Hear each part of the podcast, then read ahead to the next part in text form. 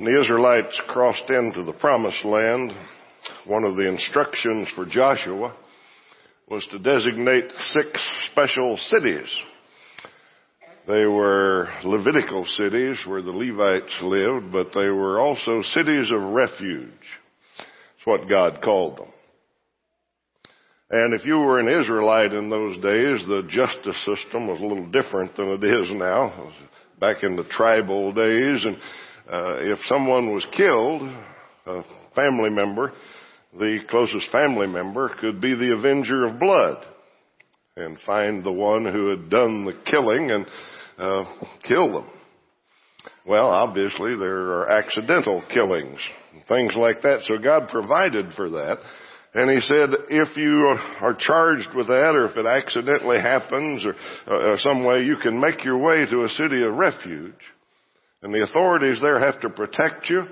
They have to make sure you get a fair trial, and you'll be safe there. The concept of refuge is all through this book. Uh, find a concordance that lists words and look up the verses that they uh, refer to and look up refuge. And you'll find verse after verse after verse where God talks about refuge. You'll find it called a rock, a shield, a hiding place, a shelter, a fortress. We see that in our songs. A lot of the ones we've sung this morning have mentioned some of those things. One we didn't sing, but one of the greatest hymns ever written, written by Martin Luther called A Mighty Fortress is Our God. That first line says, A mighty fortress is our God, a bulwark never failing. Uh, we don't use that word much these days, but a, a bulwark is a, a, mound of earth, a, a wall, uh, something that keeps the enemy away. You get behind the bulwark and you're safe. The arrows can't get you there. Martin Luther said a mighty fortress is our God. A bulwark, never failing. Turn to Psalm 91:1 I'm going to continue the theme of the conference just a little bit and actually expand it a bit, hopefully. A couple of thoughts that might help. While you're turning to Psalm 91.1, I'll point out a good tip for you, a good thing to remember. And we all teach our kids if they ever get in trouble to call 911. That's what Christians should do. You get in trouble, dial Psalm 91.1. Psalm 91:1 says, "He who dwells in the shelter of the Most High will rest in the shadow of His of the Almighty. I will, excuse me, I will say of the Lord, He is my refuge and my fortress, my God in whom I trust." There's the refuge. That, that was the theme passage of, of the conference this weekend.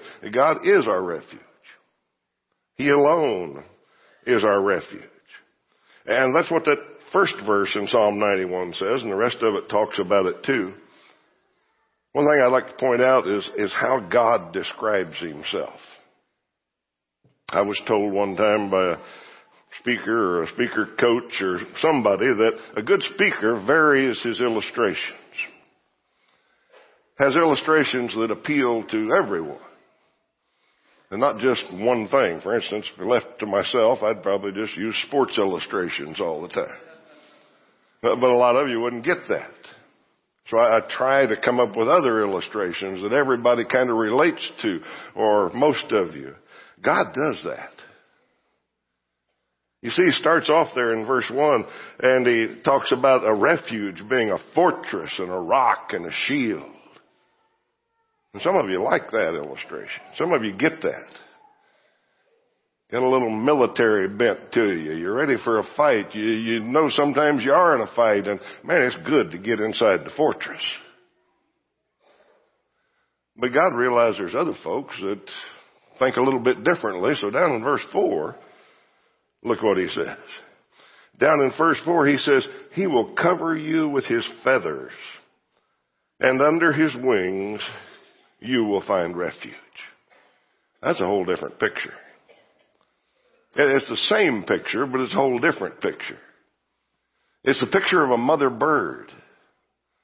A mother bird that gathers her chicks or her uh, little bird babies to her and puts her wings over them and won't let anybody get to them. Some of you have seen that firsthand. Uh, we had a duck's nest in our garden one year. And Mama Mallard took pretty good care of her eggs. You go out to get the paper or walk past, she was on the defense. She was ready for you. We've got a lot of geese that winter in Wichita, and some of them right now are uh, having their little goslings around. You find a mother with some of those and try to mess with them. You'll see what 91.4 means. Okay? And that's what God says of Himself. He'll cover you with His feathers. Under His wings you will find refuge. Uh, that's the verse that our ladies picked as the theme for their conference. They understood that. Well, whatever picture you relate to, uh, whatever refuge comes to your mind, let's just start by admitting that that's a fact. God is our refuge. Whether you picture him as a great stone fortress or a bulwark or a mother hen gathering her chicks, he's our refuge. That's a truth, that's a fact, that's a promise. He alone is our refuge. Now, let me share with you two thoughts that hopefully will help you expand that and think about it a little bit. He is our refuge. We've established that. We believe that.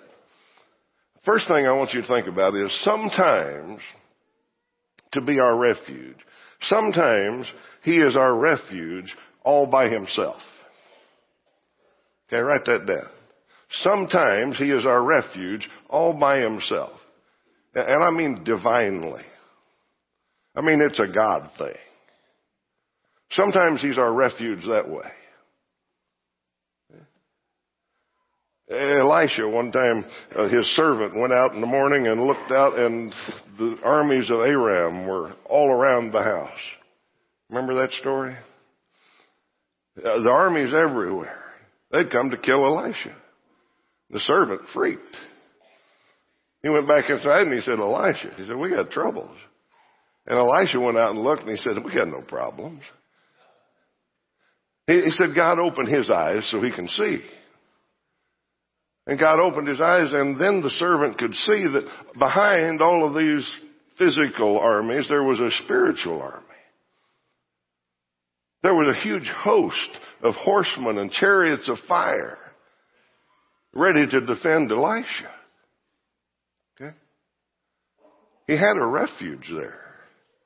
And sometimes God is our refuge just all by himself. Second verse of that mighty fortress is our God song says, Lord Sabaoth is his name. Okay? That's not Lord Sabbath. It's not Lord of the Sabbath, it's Lord Sabaoth. It means the Lord of hosts. He is the Lord of the heavenly hosts. And sometimes he turns them loose. Sometimes he says, uh, Elisha's got a problem down there. And he turns the heavens hosts loose on them. Sometimes He will unleash heaven's host to protect us. And we pray for that. We say, put a hedge of protection around somebody. That's what we want. We want spiritual, divine help. And sometimes He does it that way.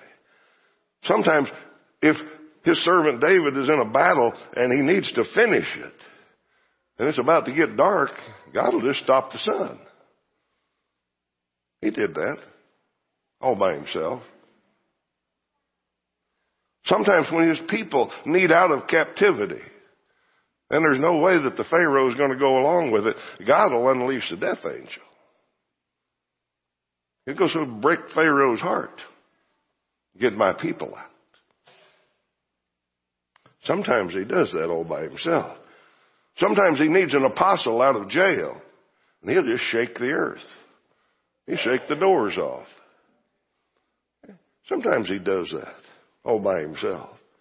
Sometimes he divinely rescues and protects and shields us. In fact, just knowing that is a pretty good fortress. In fact, that's what verse uh, 4 finishes up with. Verse 4 says, His faithfulness will be your shield and rampart. Just knowing that He's always there, that He will be faithful. Just knowing that is a fortress, is a refuge. So sometimes He is our refuge all by Himself. But write this down. Usually, He is our refuge through humans. Usually He provides that refuge through us, through others, through people. That's where people find refuge. He uses us. He uses others to provide a refuge.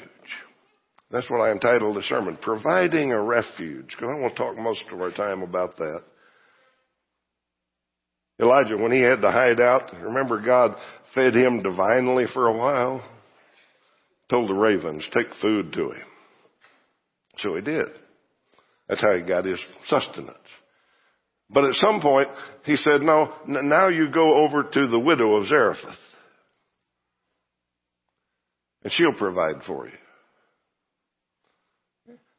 Now, God could have done it any way He wanted, divinely, without people's help. But He knew that widow needed some help too, so He got her involved. So Elijah shows up at the widow's house and he says, I need something to eat. And she said, man, this is a bad place to come. Said, we're down to our last oil and our last flour and I'm getting ready to bake our last cake and then we're going to die. And Elijah said, bake the cake. You know? God's going to provide a refuge here. He told me to come here. So she did and it just kept being provided. Well, Elijah got his refuge, but guess what? The widow got something out of that too. That's the way God does it sometimes. In fact, that's the way He usually does it. He had some spies trapped in Jericho one time. He could have got them out divinely. He could have teleported them right through the wall. Okay? But he didn't. He chose to get a lady named Rahab involved. Lady with a bad reputation, but God said she needs a little touch of God in her life. So Rahab, you work with my spies. You provide their refuge. You get them out. And she did. She was blessed to be the way to provide a refuge for God's people. Now, if you understand that, that sometimes He's our refuge all by Himself. Usually He's our refuge through other people. Then the conference and the things that happen around here and other places start to make a lot more sense. If you were at the conference yesterday, you saw a video video three of our women here at Northside telling their stories about how they found refuge from the, the troubles they were in. And it's a little off track, but and I don't know who all was involved in that video, but that was a world class video, folks. Yeah, we got a lot of talent around here. I know Carol Holmes had a big part in it, and I know other people did that I don't even know about, but I guarantee you that was amazing. Anyhow, the three women in it told their stories, and, and one of them, Leslie Block, who you know has been on a journey with Callum, she said this. She said, in our journey with Callum, we have found our refuge in God through our church family. And when she said that, I wrote it down. I said, that's right. God, she knows God is her refuge. That's a fact. That's a promise. That's a truth. And sometimes he does things divinely, all by himself, but usually he lets us get involved. That's what she said they found their refuge. Our church family here and the others all said something similar to that. Their refuge showed up in other people. Their refuge showed up in a, a missionary family, in a husband, in a mother-in-law, in a support group, in, in somebody that steps in and provides a refuge.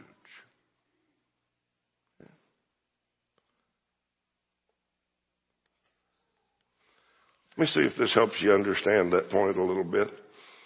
We've got a little girl here this morning who's at church for the first time. Name's Allie Larkham.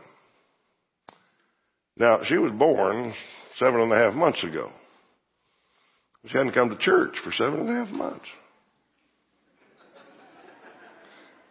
And those of you that don't know why, let me tell you, she was born way too early. Way, way too early. She weighed one pound, seven ounces. Okay? Well, today she weighs ten and a half pounds and she's ready for her debut. She's ready to meet the family. Safe to be around you now. Granny, her grandmother told me that the doctors explained to them when all this started and she was born so prematurely. She explained, uh, the doctor said, the womb is the perfect environment. The womb is the perfect place for babies to grow up and develop and become all that they're supposed to be. And then after nine months in that perfect environment, they're ready to come out into this world. And so the doctor said since she's not in the perfect environment, she's going to have problems. There are going to be setbacks. And probably going to be vision problems and hearing problems and infections There'll be neurological problems. Okay. And they said because of that, it's critical to get it as much like the perfect environment as we can. So the neonatal unit tries to make it as much like a womb as they can. But they then told Kelly that as the mother, since the mother's a huge part of this environment for nine months, you've got to be there as much as you can. And you've got to talk to that baby and you've got to sing to her and you've got to read to her and you've got to be like she was still in the perfect environment. So Kelly did that. Kelly sang to her and she read to her and she pretty much the only baby I've ever heard of that has had the whole Bible read to them before they were ready to term. Okay. Well anyhow, they provided that. And because of that, the doctors are amazed. Doctors don't understand it. Because you see, she had no vision problems. She's got no hearing loss. She never had pneumonia or any infections. She's way ahead of the curve on all charts. Okay? Now, we know that Father's feathers covered her. We know there's some divine stuff going on there. Yeah, she's another one of our Northside miracles. We got a lot of them around here. So, so we understand that there's some divine refuge going on there. But understand, in addition to that, the doctors and nurses had to do their part, and, and Kelly had to do her part as mother, and Scott and the rest of the family had to do their part. And most all of you, I imagine, have been praying for seven and a half months. Praying faithfully for the day that you get to meet Miss Allie. Everybody did their part. Everybody helped provide a refuge when it was needed. Now, if you understand that, let me just say this. Folks, we are not in the perfect environment. The world's a mess. Okay? Uh, we are in the midst of a mess. Satan is working. Martin Luther put that in the song too. Our foe seeks to work us woe. Yeah, he's out there. So, so we're in a mess, but we're not in the perfect environment. Someday we will be. Someday we'll get back to that perfect environment, but not now. Now we all need a refuge. And we need different kinds of refuge, and some people need a refuge more than others, and, and I know all that, but we all need a refuge. And I want you as a Christian to understand the importance of providing a refuge. The ladies talked all weekend about how God was their refuge and how they needed a refuge and all that. I want to take that just a step further and make us think as Christians that we get to provide a refuge. He uses us. He blesses us. He lets us be a part of it.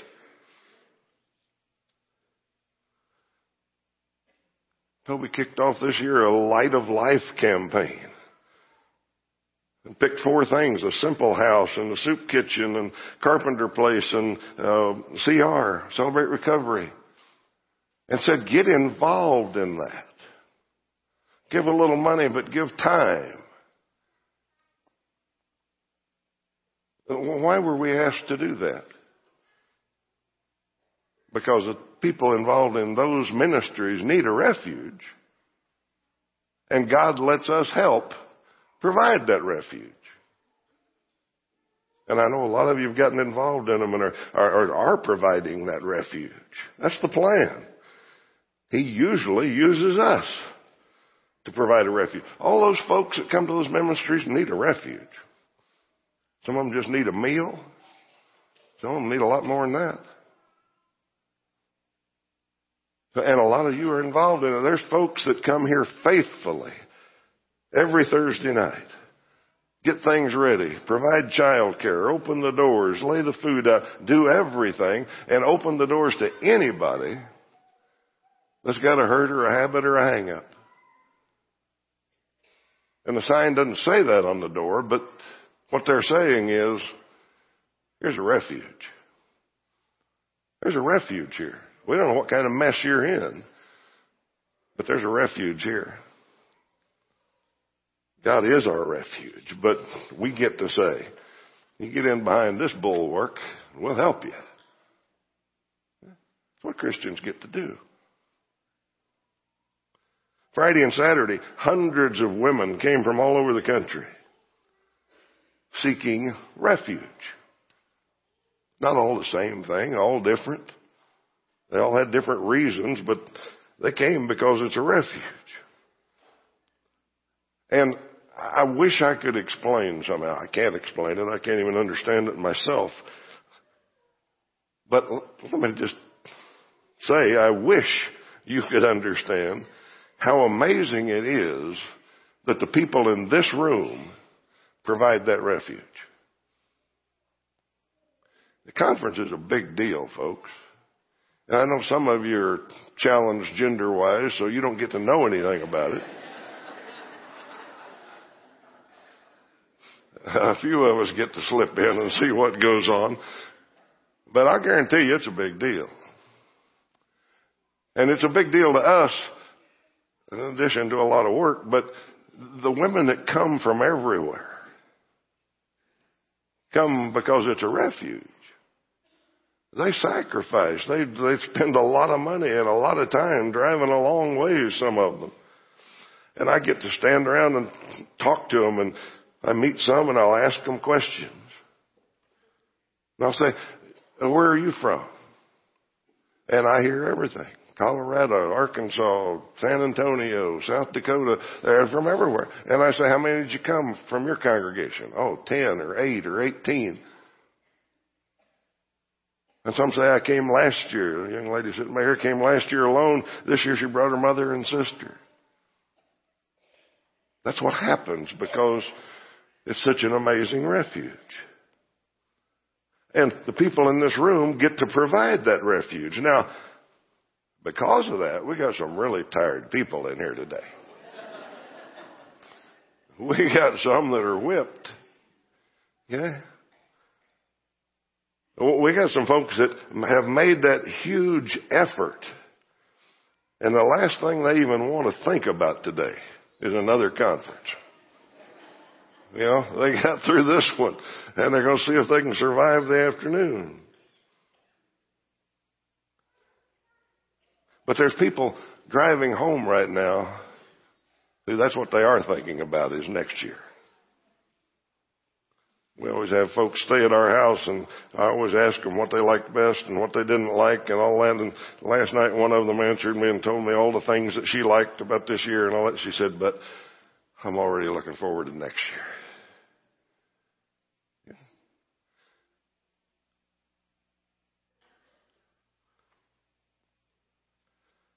We're not big on recognition around here. We're not big on naming names and you know, I tease the management team, tell them I'm going to have them come up on stage and, and all that, and I, I, I get abused when I even mention that kind of thing. And we just don't do that. But you know who you are. This room's full of you. Folks that had a part in providing that refuge. I want to thank you. I know that doesn't pay you back. You could talk to all those people I talked to, and I know you do talk to some of them and you'll read the feedback cards and you'll get the calls and emails and all that. And I hope you understand how important it is that you provided that refuge. That's just one example. There's so many others around this place. Okay, let me summarize real quick and we'll quit. He is our refuge. Okay? We've established that. That's a fact. That's a truth. That's a promise. God is our refuge. He alone is our refuge. But He lets us help provide that refuge. It's what we get to do as Christians, as His people. And I didn't mention it as a separate point, but I hope you see in that that when we help provide the refuge, He multiplies our efforts. What little part we do. If you just work for an hour at the uh, concession stand, or if you worked all week on the concession stand like Lauren, uh, and everybody did different degrees of work and different amounts and all that. And whatever you did, He multiplied what you did. He does that when He lets us get involved in helping provide the effort. That story about the widow provided the cake and said, we're going to eat our last cake and die. That's how some of you volunteers feel right now. You know, we got conference done, we're going to die.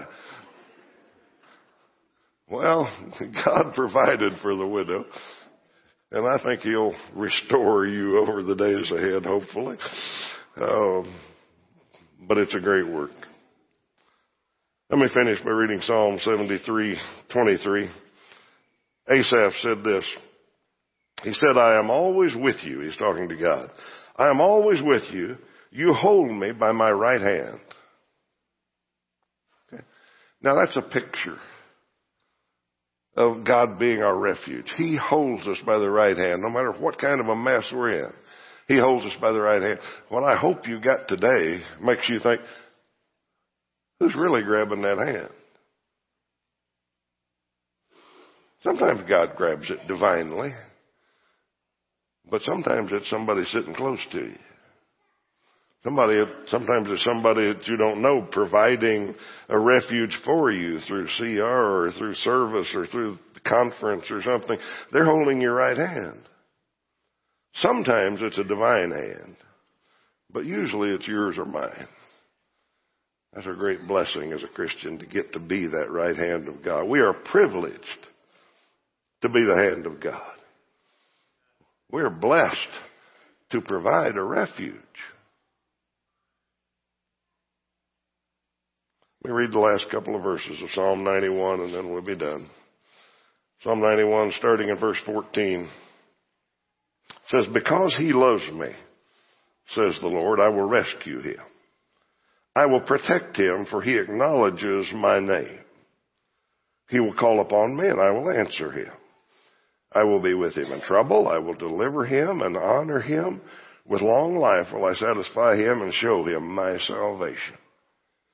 God promises there that if we love Him, if we acknowledge Him, He will be our refuge. That promises to the children of God. If you're not a child of God, we're going to invite you to become one this morning. If you know what that entails, we'd like to help you put Christ on in baptism. If you don't know what it means to be a child of God, we'd love to talk to you about it. He will provide salvation. If you need that or any help this morning from this family, why don't you come? Let's stand and sing.